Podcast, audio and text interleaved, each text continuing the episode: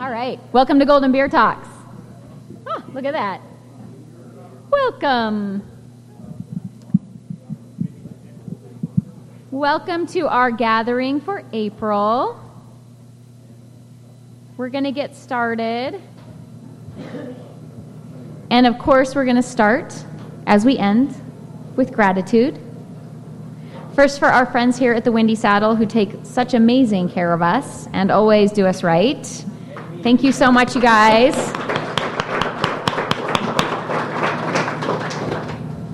Also, for goldentoday.com, those guys do an amazing work around our whole community. Barb Warden is here tonight. And also, um, amazing support for this event in particular. So, if you're wondering what's going on in Golden, whether it has to do with our local businesses or it has to do with local happenings, I recommend checking out goldentoday.com. They have a couple different email newsletters that you can have sent to you every single day. You can wake up to them in the morning and feel apprised of the news and information. Thank you, Barb. Mm-hmm. Also to Greg Reed, often when I thank him, he's not in the room, but tonight he is in the room. Our local musician who lets us use this sound system, which is an amazing gift and makes everyone's life a lot better. Thank you, Greg.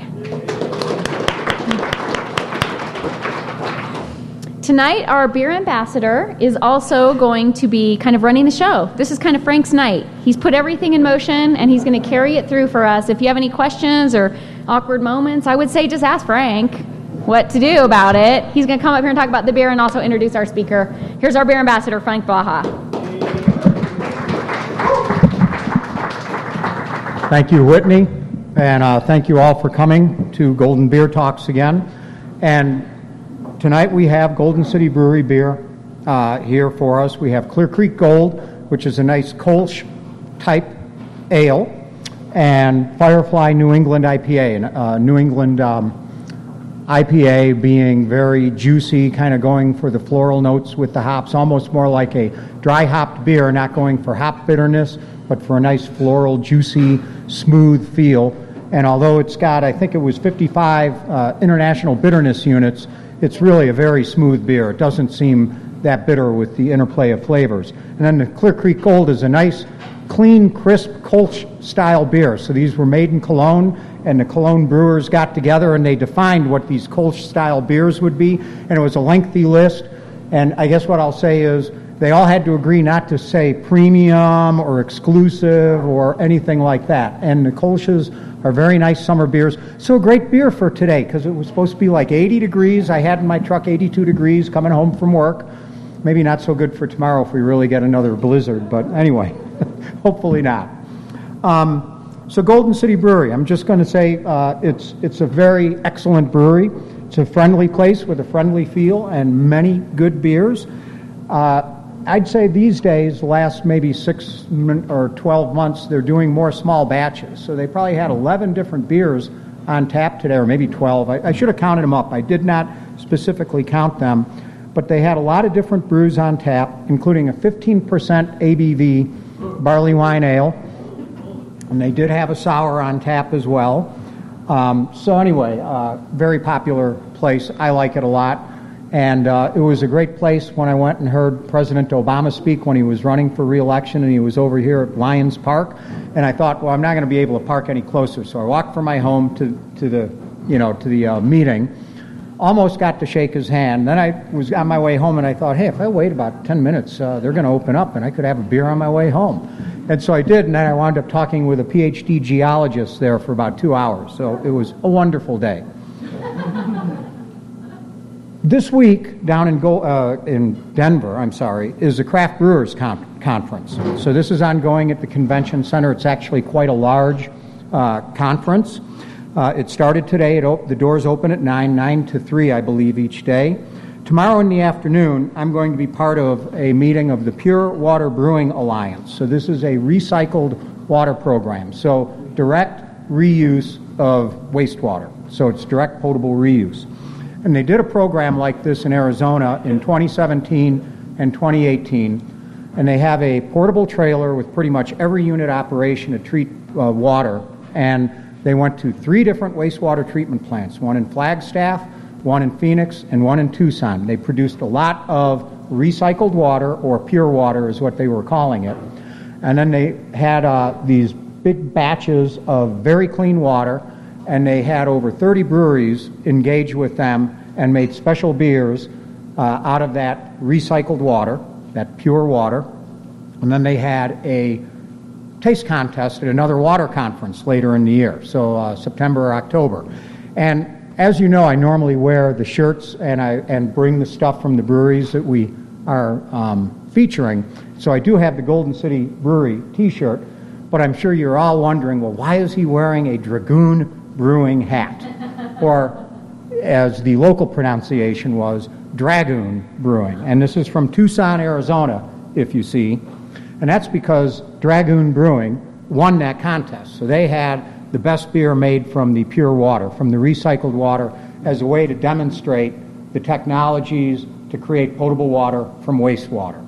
And so we're talking about possibly doing that here in Colorado or something like that as well. So this is sort of a, um, an initial meeting tomorrow.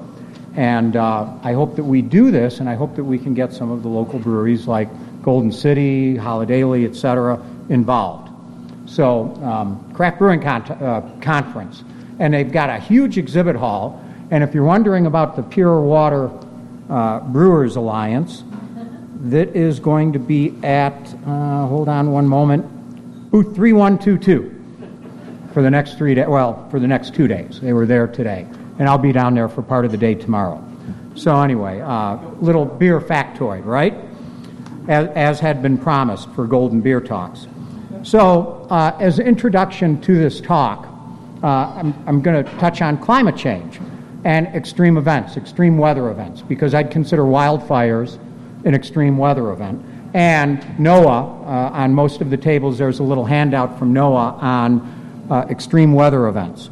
And there was a very extensive report that was published right after uh, Thanksgiving last year in November 2018, the Fourth National Climate Assessment, Volume 2. It has a lot of information on different climate change issues and impacts, including one, chap- one complete chapter on water. I believe that's Chapter 3. And it also has some regional discussion of impacts of climate change on water. And I believe it also has a chapter on forests. Can you verify that or can you confirm or deny? I think it has a chapter on forest. I was going to relook at it today, but I ran out of time.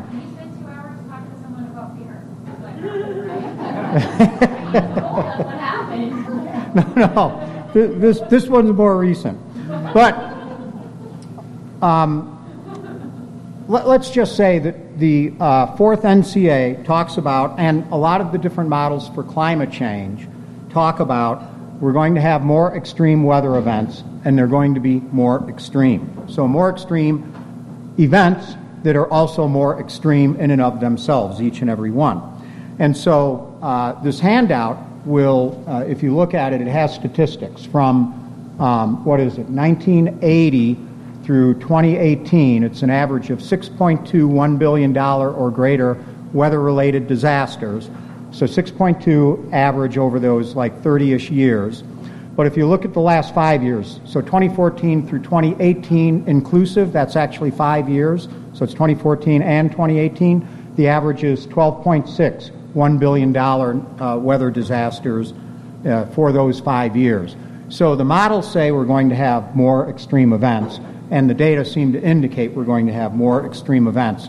And there are also uh, statistics on more and more acres burning pretty much year by year in the western United States, uh, partly driven by climate change. You know, it's changing the weather patterns, uh, warmer temperatures, etc. So uh, there are a lot of impacts, and that's what Christina Burri is going to talk about as a member of Denver Water. And she is a water scientist, watershed scientist at Denver Water, and she works to inventory, protect, and improve the 2.5 million acres of watershed area in Denver Water's collection system she also leads Denver Water's innovative watershed management and planning efforts, including forest health investments.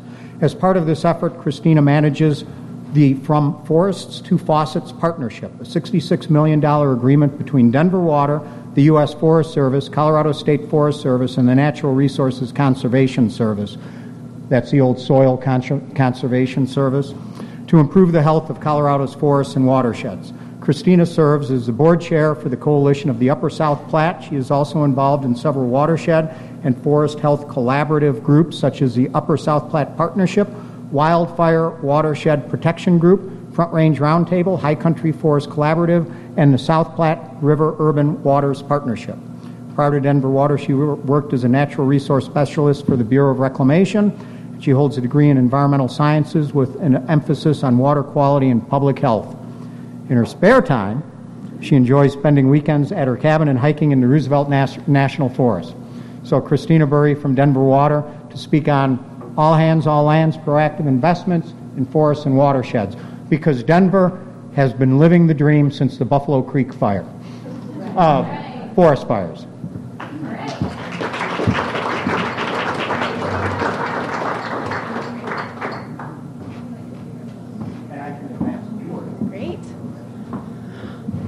Oh, thank you. So, my name is Christina. I'm here to share about Denver Water's proactive investments in our watersheds. Um, so, what I mean by the term watershed is just the connection between land and water. And Denver Water has approximately 2.5 million acres in what we consider our collection system watershed. Um, so, the watershed scientist position was new for Denver Water. Um, I've been at Denver Water for about three years, and it was a brand new position um, to be an architect of a new watershed planning program for Denver Water.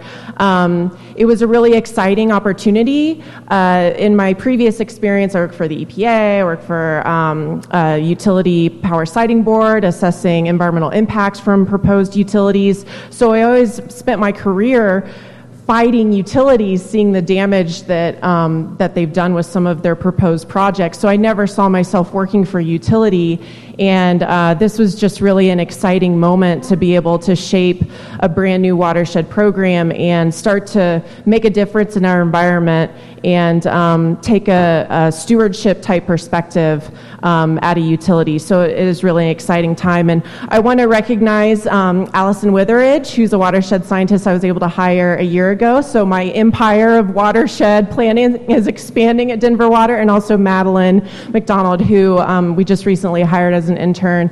Um, to help with some of the planning opportunities. So I am excited for the future of Denver Water and making um, proactive investments. And I call it all hands, all lands because uh, in our watershed, the 2.5 million acres, Denver Water owns only 3% of our watershed.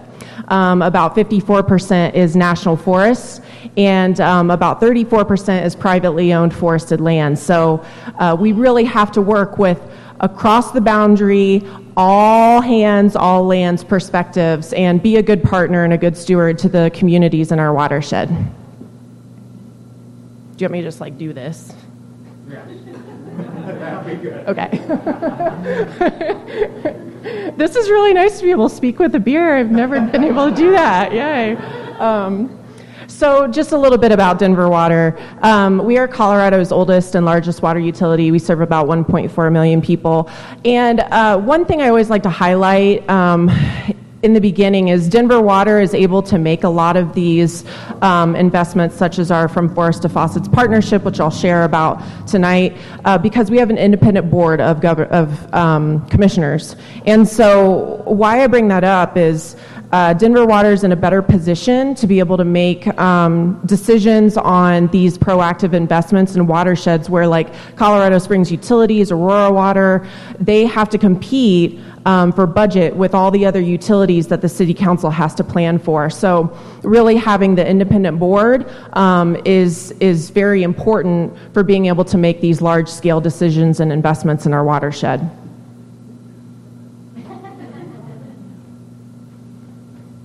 We can skip the video. Um, so thinking about, again, that utility perspective, this was a huge moment for me when Denver Water, um, in, their, in their revamped strategic plan in 2017, um, actually called out to sustain healthy watersheds as part of their excellent operations. This is huge. This is a big step for Denver Water um, to actually say we are considering our watersheds as part of our operations. Um, so this was a big step, and it really provided a lot of support for me to ask for Allison's position, to ask for help, um, to get budgets approved. I can always link back to the strategic plan says sustaining healthy watersheds is a priority for Denver Water, and this has been a great tool. So, um, just for thinking about communicating um, our vision for the future, I really, this is a proud moment for me to have um, sustaining healthy watersheds as part of our strategic plan. So the From Forest to Faucets partnership, um, Denver Water, we came a long way to um, taking the, the more proactive perspective. Um, Denver Water was the poster child for uh, the impacts um, and being, or the, the cost of being reactive and experiencing the impacts and being reactive versus proactive, um, especially after the Buffalo Creek and the Hayman fire. So we learned the hard way um, that not caring for our watersheds and our forests is really more costly. Um, so the From Forest to Faucets partnership began in 2010 uh, between Denver Water and the U.S. Forest Service, each investing $16.5 million uh, for a total investment of $33 million for work in Denver Water's priority watersheds and, um, and focusing on forest restoration. So that's reducing the hazardous fuels in our forests, but also restoring uh, the forests that have burned in the Hayman fire and um, Buffalo Creek. So Buffalo Creek fire was in 1996, and the Hayman fire was in 2002. Um, and the the costs, I'll I'll share some um, photos and some information on the costs of those fires and what motivated Denver Water to invest in this partnership.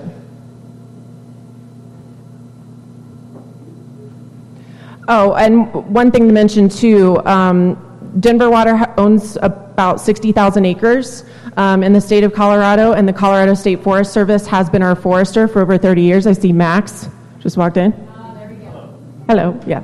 Yay, yes, we love the State Forest Service. Um, they, yeah, they've been our forester for over 30 years and they manage our lands. Um, so Denver Water did make proactive investments before from forest to faucets, at least for Denver Water lands. So, talking about the fires in our watershed, um, this is a map of our watershed. Allison has maps of our collection system um, our watersheds. If you're interested afterwards, you can grab a handout.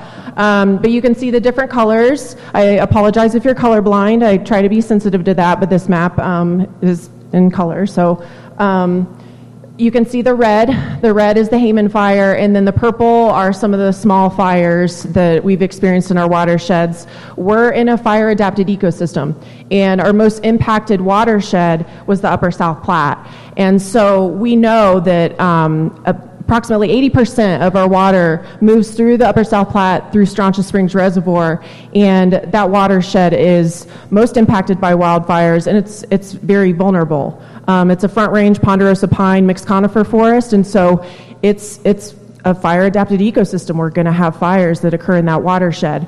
Um, so it's a way to think about being proactive and investing in the health of our forests because we know from history the impacts that we've seen in this really uh, vulnerable and critical uh, watershed for Denver Water's water supply.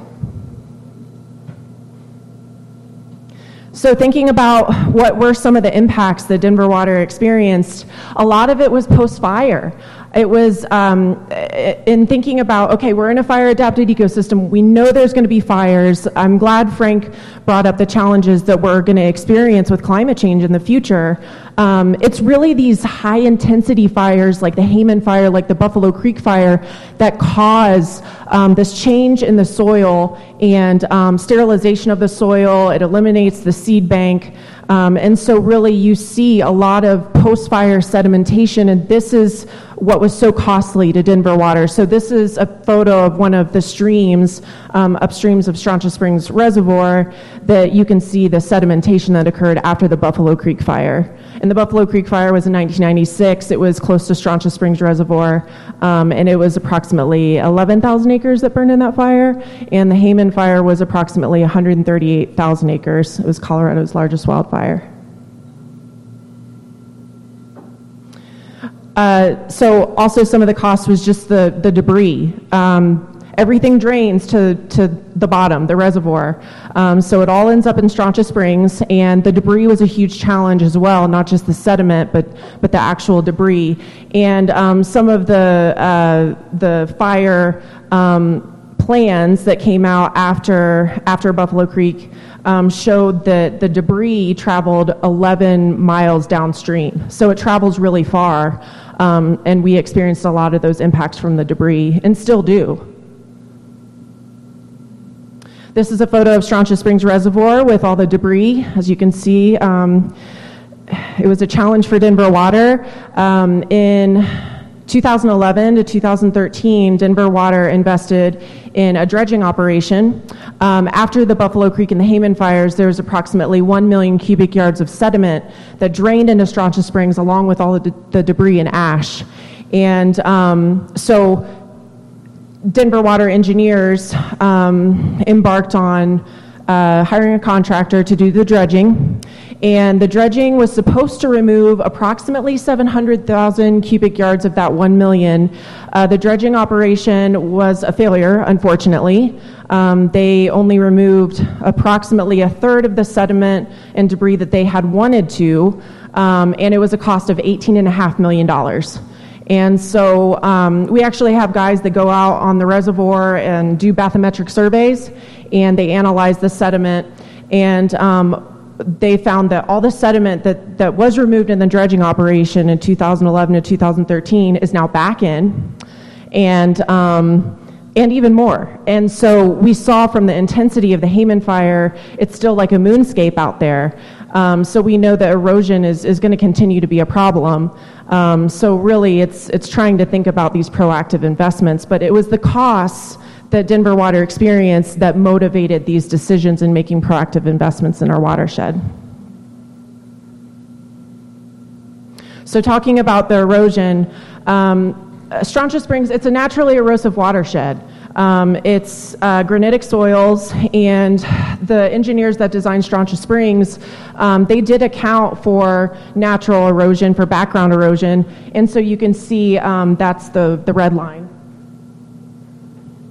And the, the blue line is what happened after the um, post fire debris and sedimentation after um, the Hayman and Buffalo Creek fires. So you can see the, the rate of erosion really was accelerated, and Strontia Springs was not designed um, to, to maintain this level of erosion.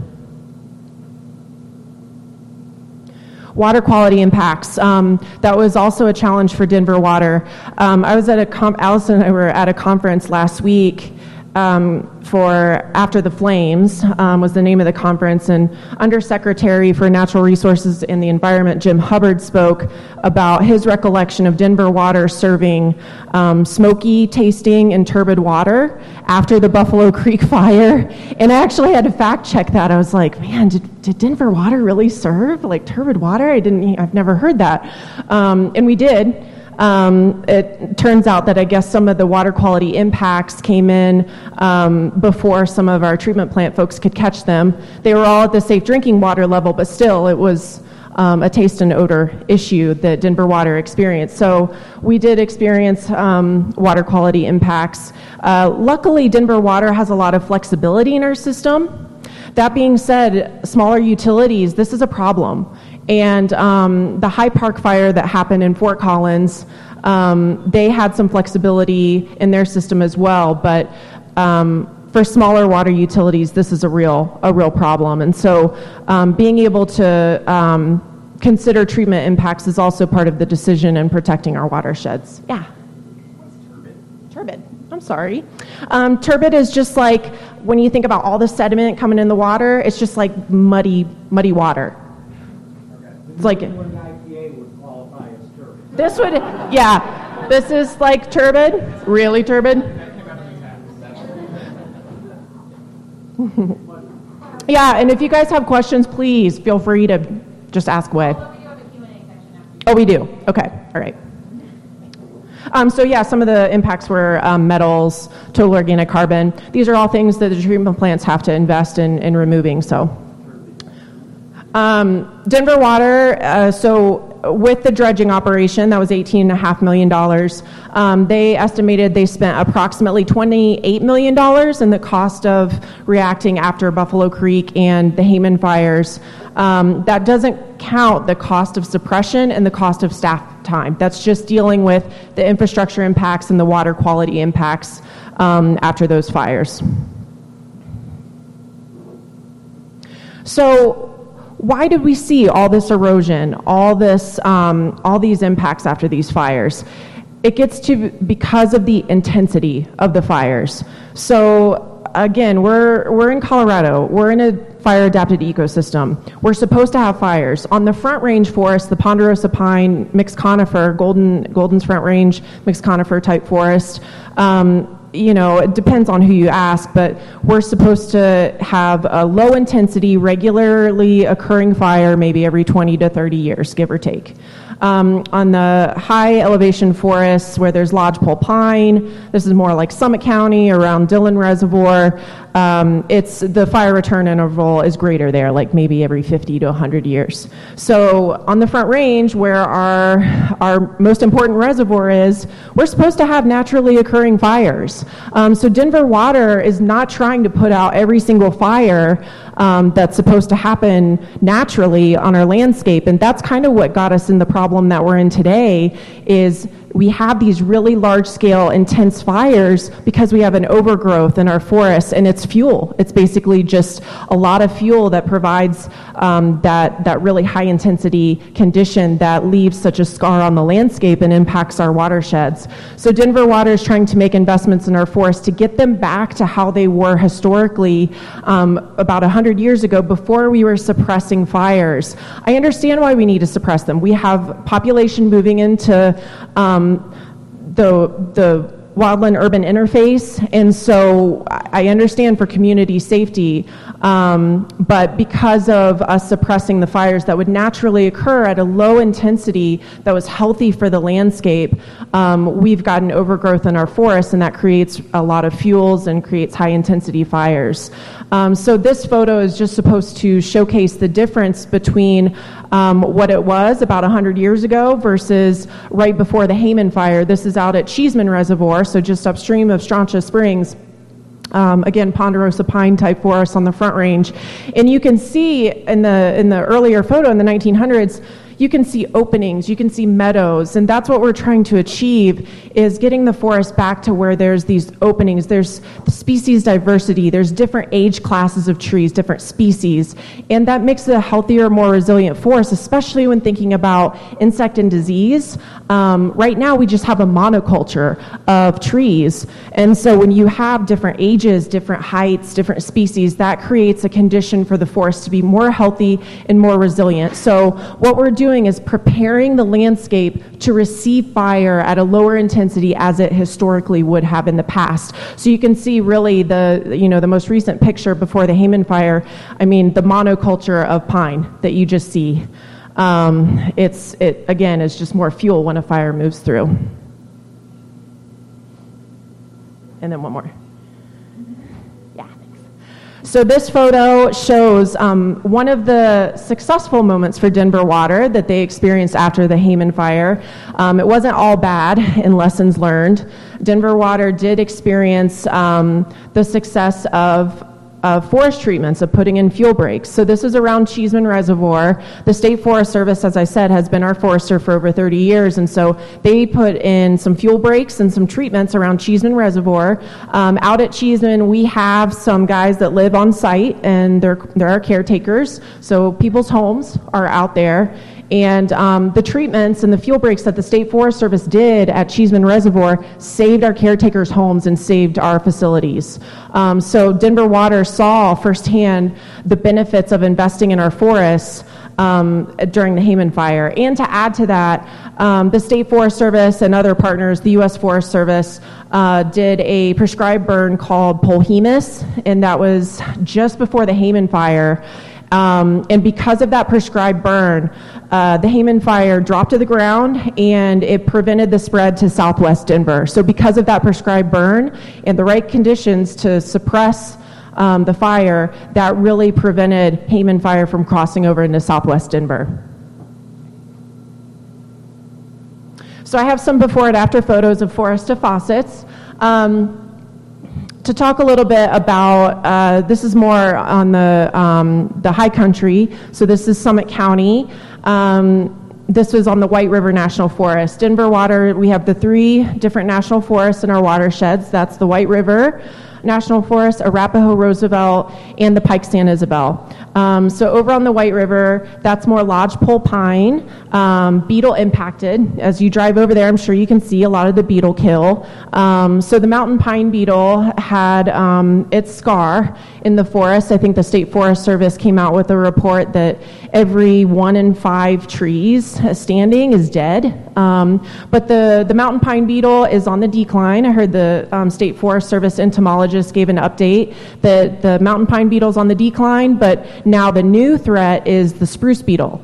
Um, so, yeah, just just more to think about and plan and prepare for. Um, but with the mountain pine beetle impacted trees, it's very evident. I think aesthetically it looks very, um, you, you, can just tell when the, the trees have been impacted by the mountain pine beetle. Um, what they're saying with the spruce beetle is that they don't turn kind of that reddish color that's really indicative of them just looking dead. Um, the, it's, it's less apparent, and so they're concerned that people won't be, I guess, quite as as worried um, about the spruce beetle as they should be, just because aesthetically it's not as obvious as the pine beetle. Um, so you can see in this in this photo, this was a before photo. This was done through Forest to Faucet, so our partnership with the U.S. Forest Service on the White River National Forest. You can see a lot of the standing dead. This is in our Dillon Reservoir Priority Watershed, so that's before. And this is after. So you can see a huge difference. If you can't, I'm sorry for the back.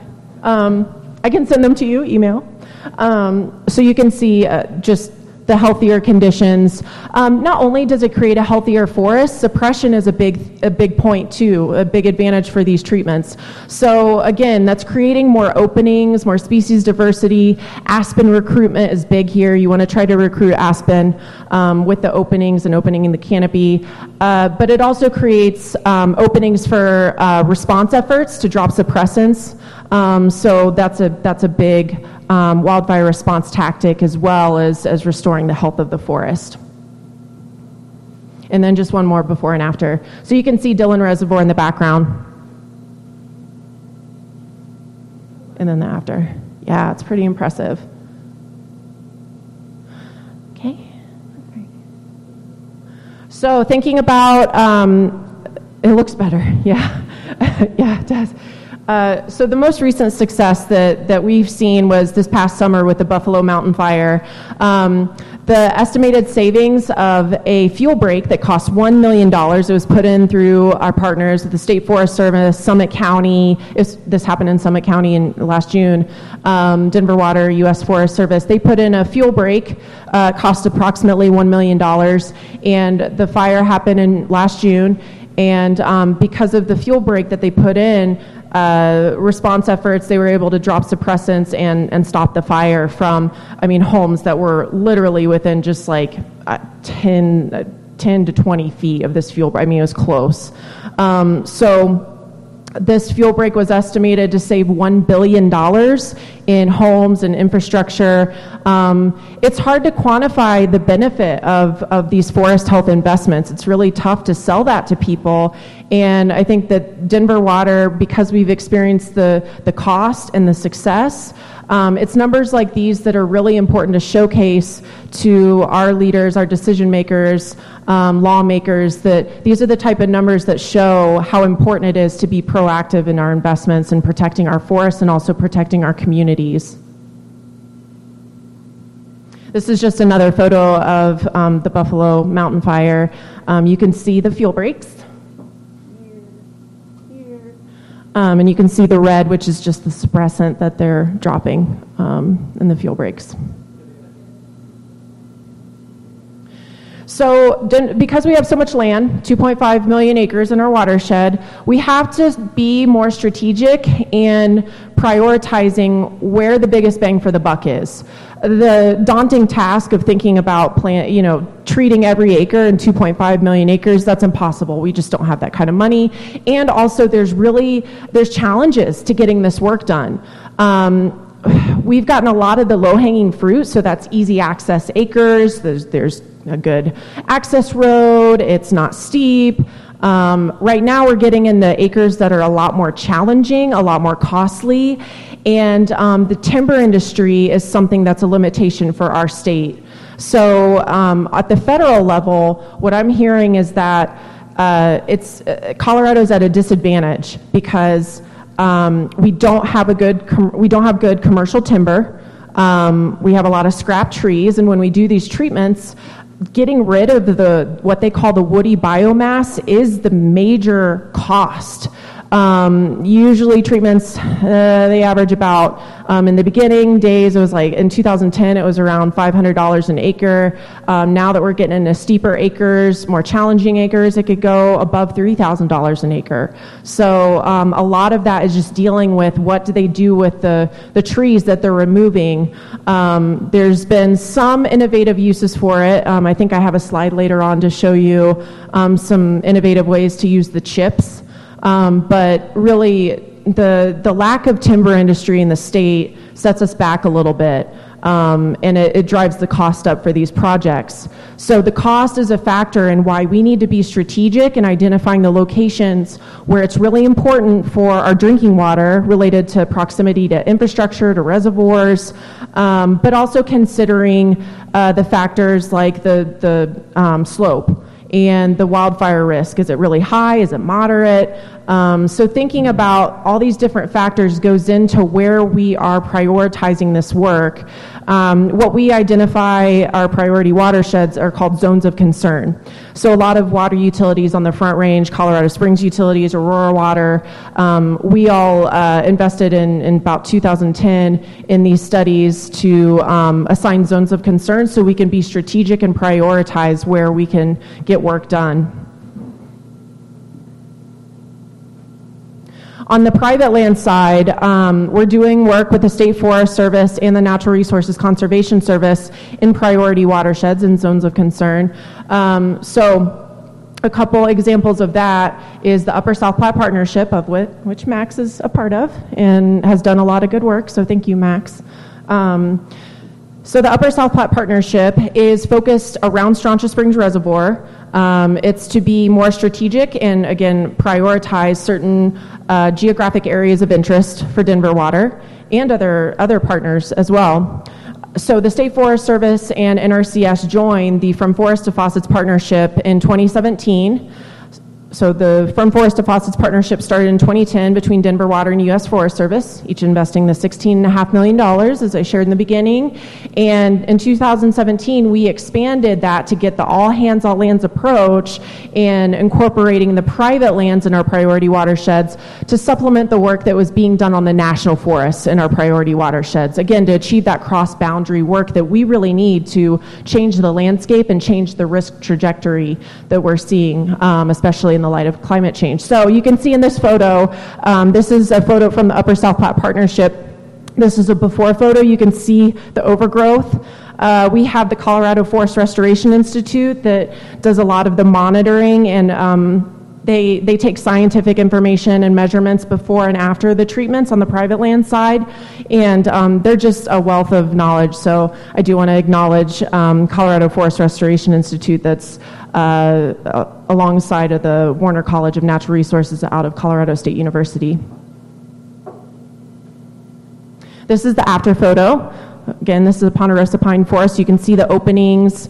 Um, a lot of landowners are hesitant to do treatments on their land, and so it really takes um, the efforts of the State Forest Service and NRCS to go out, work with the private landowners, and figure out some um, financing options for them.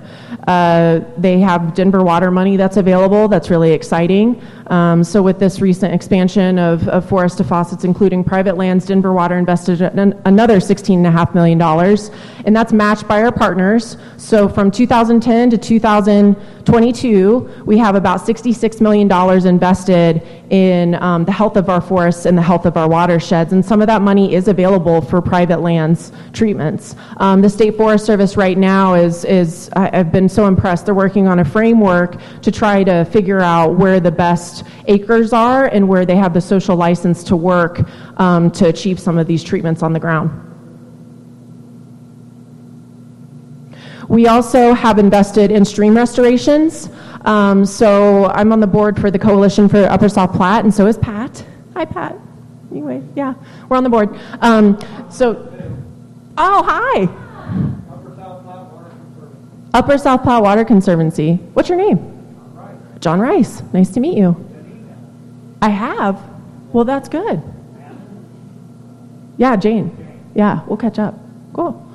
Um, so we invested along with Aurora Water um, in the Coalition for Upper South Platte in the Horse Creek Stream Restoration. This is an example of what they call an alluvial fan. And it's basically just a gully that forms after, after these really high intensity fires where there's no vegetation to hold in the, the sediment.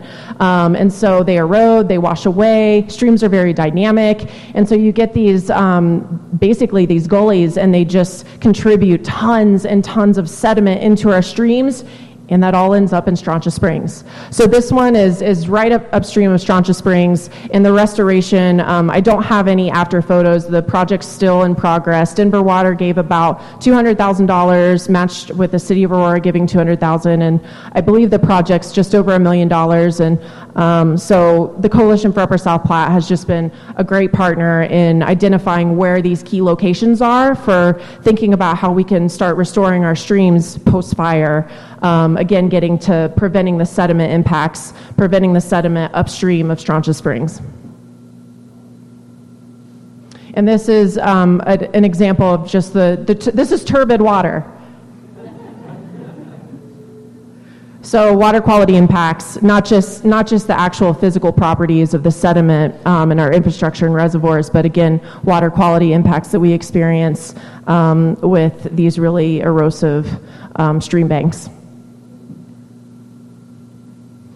And uh, with the Coalition for Upper South Platte, um, also in partnership with Jefferson County, Park County, um, Douglas County, and Teller County, uh, we have the source water protection plan that Coalition for Upper South Platte and Denver Water um, worked on. And this is a way to start identifying what other risks and vulnerabilities we have in our watershed. And so this plan is available online. Um, I'm happy to share that with anyone that's interested.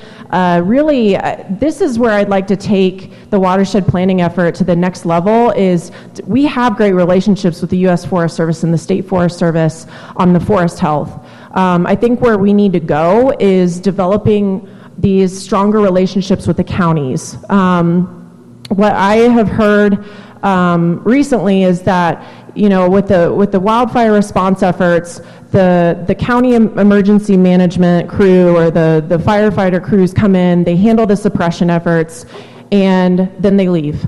And of course, they're tired; they want to go home.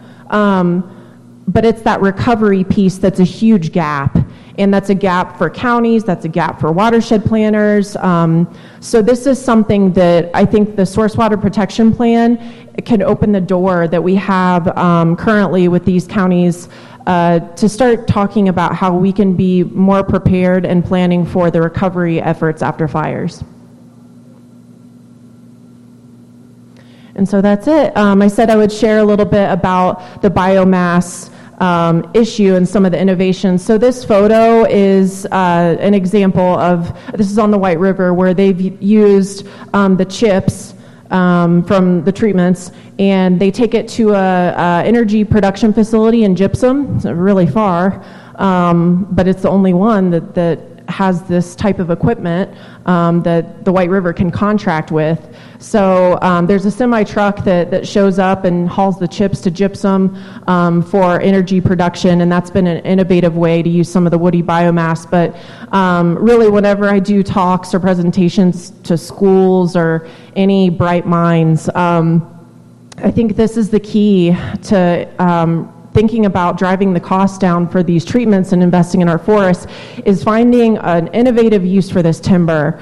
There's been talk of biochar, um, which is some type of uh, process that changes, uh, like burns the wood product and creates a char, and you can use it in compost. And so there's been some talk of that.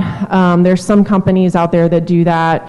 Um, right now, what we're doing is they're either hauling it out um, there's some sawmills, but not a lot, and they don't have the capacity to take all the, the timber that is being produced from these treatments. Um, there's uh, also some examples of A1 organics that have taken some of the scrap wood to use in their um, compost and mulch. So that's that's been really cool to see. But again, we don't really have a strong timber industry, and so that's limiting for our state. And on the federal level, that's how they are tracking accomplishments is by meeting timber targets. And in talking with Jim Hubbard, he said that Secretary Perdue, the Secretary of Agriculture, that's what he's focused on is these timber targets numbers. So commercial timber states like like Washington and Oregon, they have a huge advantage over Colorado because they can meet these timber targets. So we have to think of ways and being creative about telling the stories of return on investment. And I think Denver Water has the numbers to showcase um, what the costs are in being reactive and also the success, like the $1 billion saved. It's sharing these stories and these numbers that, that is compelling to these um, decision makers and the lawmakers that they need to hear these these different types of metrics for why this work is important, even though timber targets aren't something that um, Colorado we, that we just can't meet. So um, thank you so much, and um, I just encourage you all to to think about innovative ways to deal with this biomass issue in the in the timber industry. Um, and I'll welcome any questions. So thank you.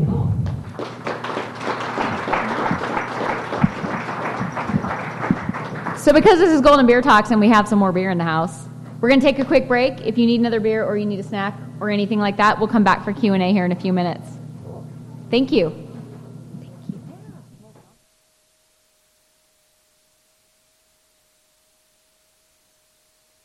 All right. We are back. We're going to do a little Q&A. Christina, you can choose if you don't mind kind of repeating the question a little bit so it shows yes. up on our podcast. That would be cool. Next month we have a guest brewery. I wish I could remember what it is, but that'll just keep you coming back for more. And Ocean First Institute is coming to talk about ocean health next month. Yeah. All right. So here's Christina. Get your hands up in the air. Oh, thanks. Yeah. So the pine bark beetle yep. is in decline. Yep. I've always heard it had to have a lot of really cold temperatures to, and that didn't seem to have occurred. So what would be the reason to decline? Maybe yeah. tree species is more resistant? Um, really, they, uh, it, so you're right in that the cold temperatures, um, why there's this peak was the cold temperatures, but also um, water as well. So when there is a drought, um, water and temperature have a lot to do with the insect and disease issues. Um, why it's on the decline is it sounds like um, just the natural life cycle of the beetle, um, that there's just a natural like rise and fall. Um, but there's no specific reason why it's the decline. I think it's just they they peaked and now they're they're declining. Um, but with that decline, like I said, there's going to be another peak with the spruce beetle is what they're predicting. Right now it's in Rocky Mountain National Forest, kind of northern, and then also in the Durango area. It's kind of creeping its way in towards the, the middle, so they're keeping an eye on that. But um, to put in a plug for what the State Forest Service is doing, they do flyovers once a year. They do, their entomologist gets in a helicopter, or maybe it's a plane, I don't know, it's up in the air, and they, um, they take, they create GPS shapefiles in the plane um, where they see these pockets of insect and disease, where they're, they're tracking that. And you can go on their website and actually see the shape files and the patterns of where um, the insect and disease uh, outbreaks are in the state. Um, and they just issued their 2018 Forest Health Report that uh, has a whole section on insect and disease and kind of the dynamics of that. So if you want any more information, that's that's the best resource. But I think that just the decline of the it's just the natural ecology. There's the peak and then the fall. I think there was a peak in the 30s too, wasn't there? Uh, That I don't know. That you're you're probably uh, the the comment was was there a peak in the 30s and that you're probably correct in that. I just don't know. In the spruce and fir, both spruce and fir, or just the spruce, I guess? Uh, as far as I know, it's just the spruce. There are some. Uh, one thing I learned from the entomologist talk was that these aren't um, invasive. These are na- these are native pests that just or native bugs, insects that um, that just because of lack of water. Uh, lack of diversity in the forest and um, climate change, the warming temperatures, just create conditions where they just their populations just increase beyond what the forest can handle. Um, so they're not they're not invasive. They're native insects, and um, so there are some there are some insects that that do impact uh, the fir. Doug, like I think that there's the moth. Um, I can't think of the name right now, but there's a moth I know that is impacting some of the fir trees. Um, yeah. Yeah, you're welcome. Yeah.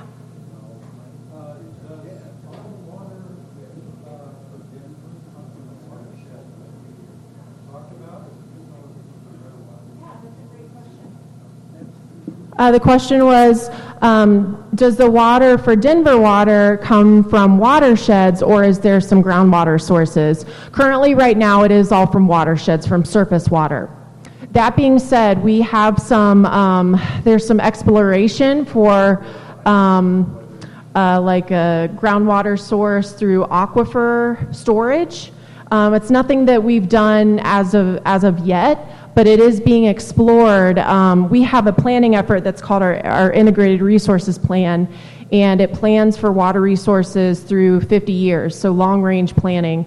And our most recent um, Integrated Resources Plan plans for water resources through 2065. And uh, the aquifer storage is an option in there that our water resources engineers are pursuing currently. They're looking for good sites for aquifer storage. It sounds like it might be located close to our operations in Denver, um, but it certainly is an option for us in the future. Yeah. I was wondering with this, with this diagram, is the, um, two million dollars just from that year, or is that looking also at the costs that you're describing as the restoration? Yeah, That's a really good question, and not entirely sure of the answer, so I I apologize for that. One, one comment that I should make about that diagram, which is from NOAA, and the reference is on there, so we should be able to go and get the answer, get the answer to your question. I think these are immediate costs, like immediate damage, but I'm not entirely sure.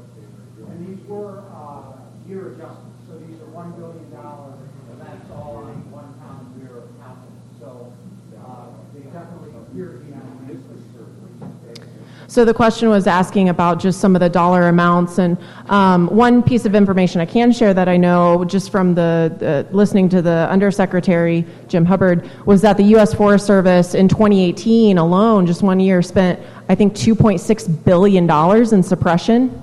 So it's a huge cost. But we just recently had a huge uh, success in in, um, in in budgeting for these uh, the forest treatments um, on the U.S. Forest Service side. So the problem that we had in getting budget for a lot of these projects was there was a problem called fire borrowing in the U.S. Forest Service. So what would happen is when there was a big fire, the U.S. Forest Service would have to basically rob or borrow um, from other pots of money and it would take from all the program areas, from areas that repair trails or deal with recreation.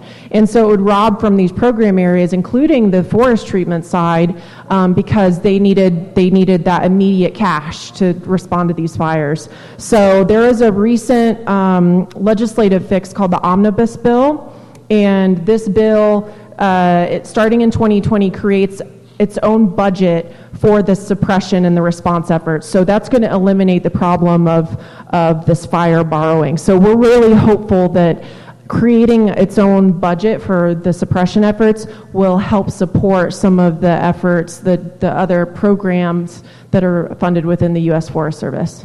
Yeah.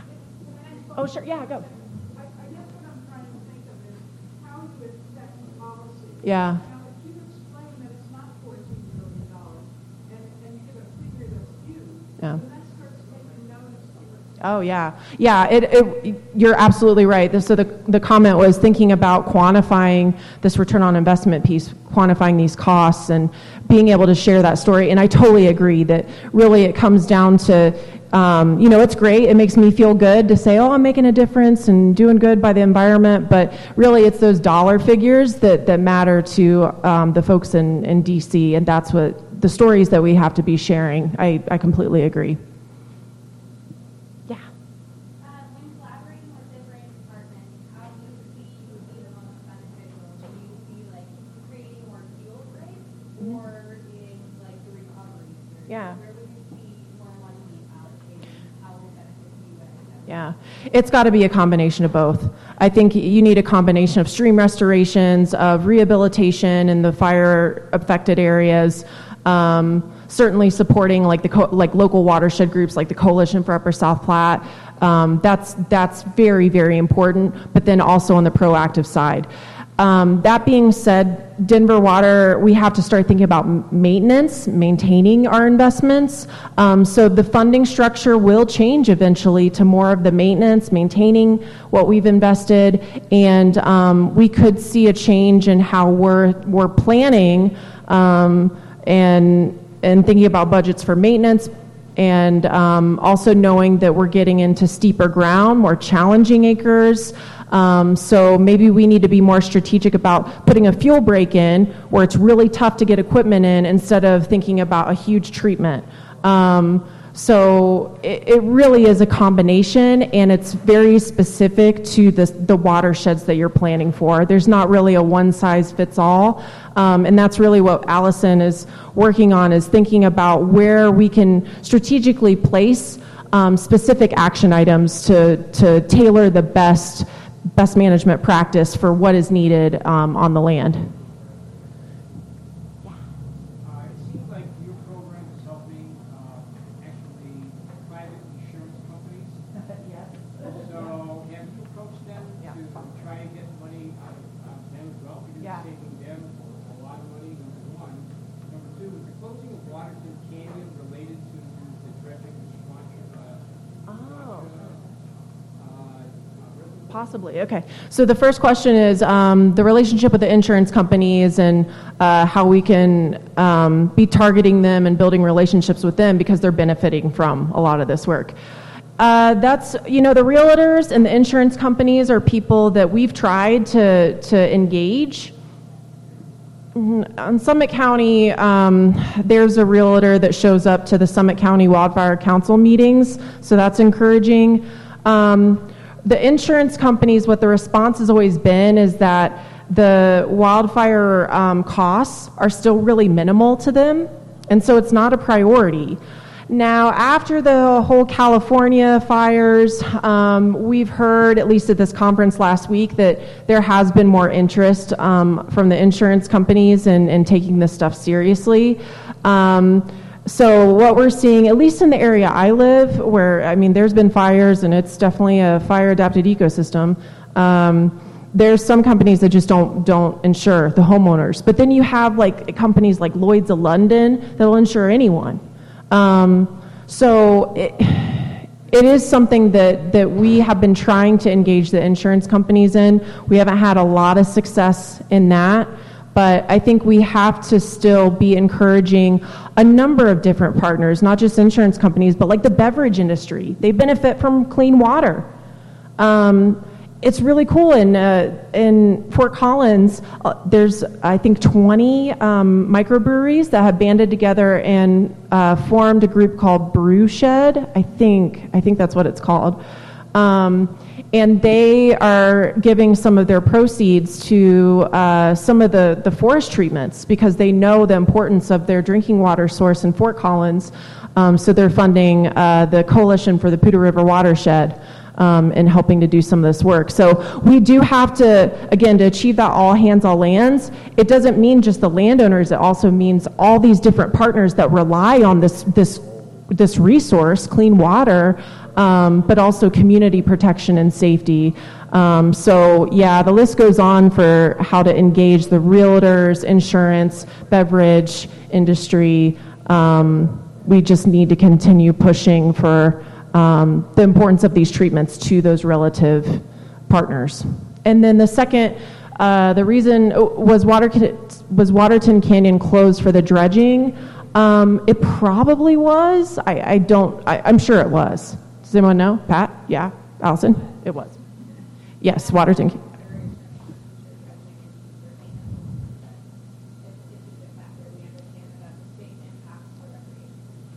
Thank you. Yeah, thank you.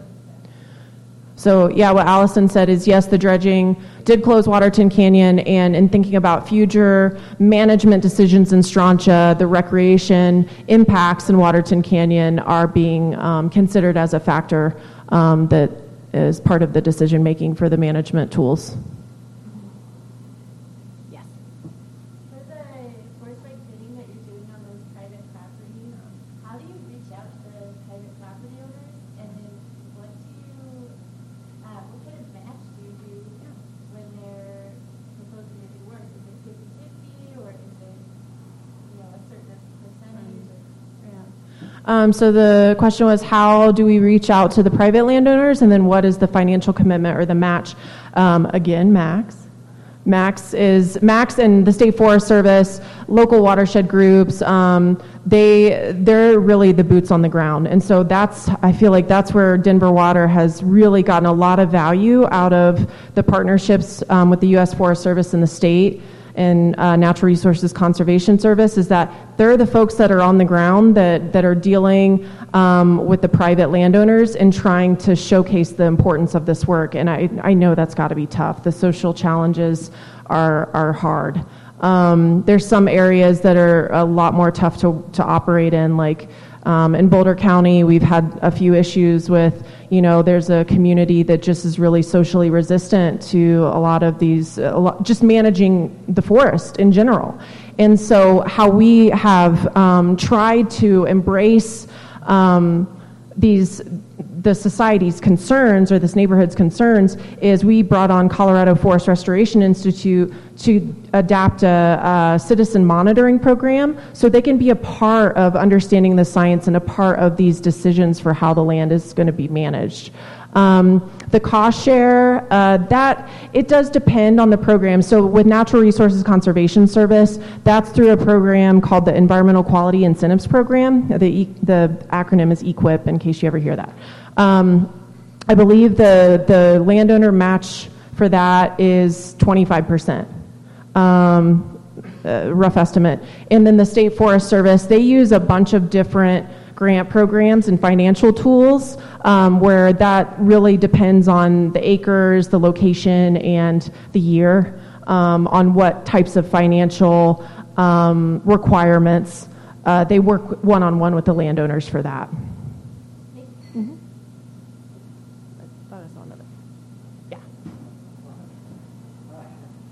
Uh, you mentioned the uh, detrimental effect of all sediment.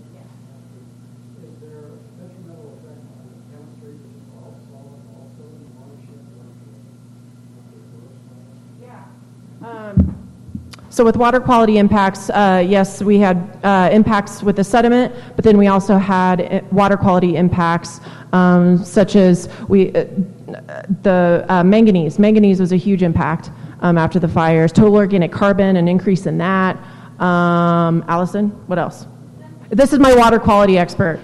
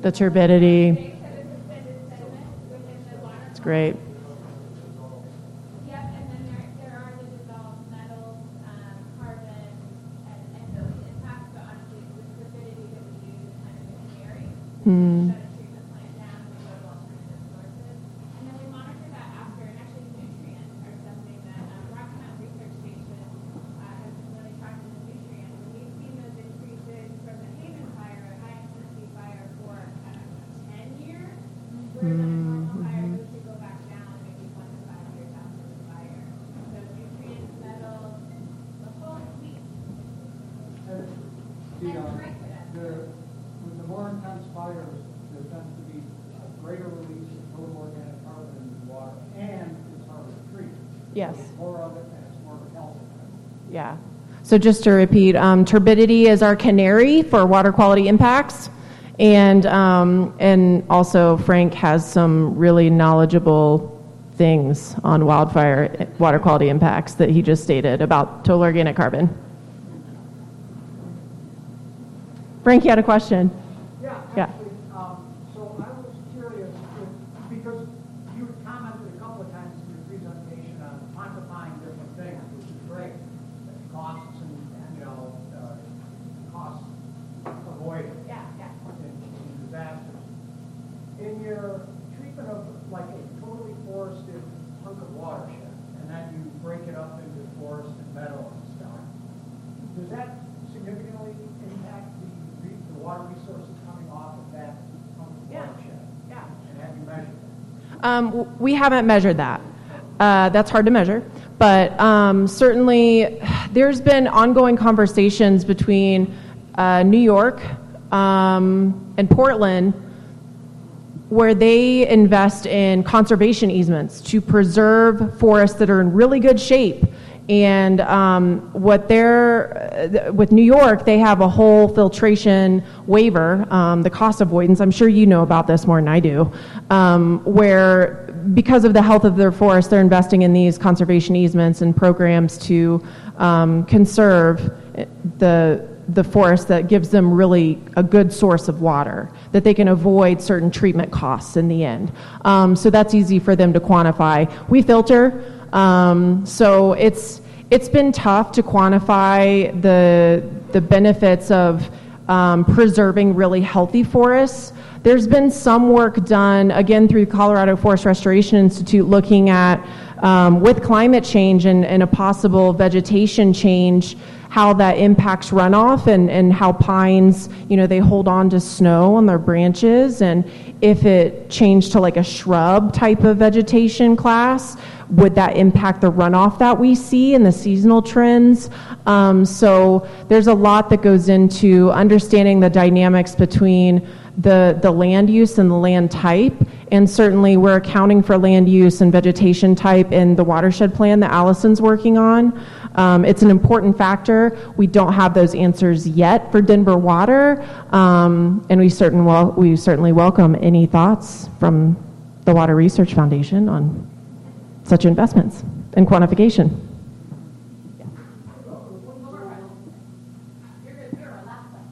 Yeah. What's the overall impact on the amount of carbon dioxide that is uh, produced by, uh, the way things are now, or the way things can be done at carbon Um, so on the carbon dioxide, I don't have a, I don't have a number, but um, the Coalition for Upper South Platte is actually working on a carbon trading initiative where they're trying to quantify the benefits of um, investing and, and reducing the intensity of these forest fires, which produce a lot of the carbon impacts. And so we do have companies that are coming into Colorado who want to do um, some uh, carbon offset by investing in, in planting trees in the burned areas. Um, so there are some opportunities, it sounds like, for private landowners uh, to, to get some payment for planting trees for more of uh, restoring the landscapes that have burned and, and to get to the, the carbon um, offsets uh, that I think California is trying to target. So that's been kind of a new um, initiative that's formed, I would say, in the last year, um, is planting more trees, getting funding for that because of um, air quality concerns. But then also there's the other side where it's showcasing the air quality benefits by preventing another large scale fire like the Hayman 2.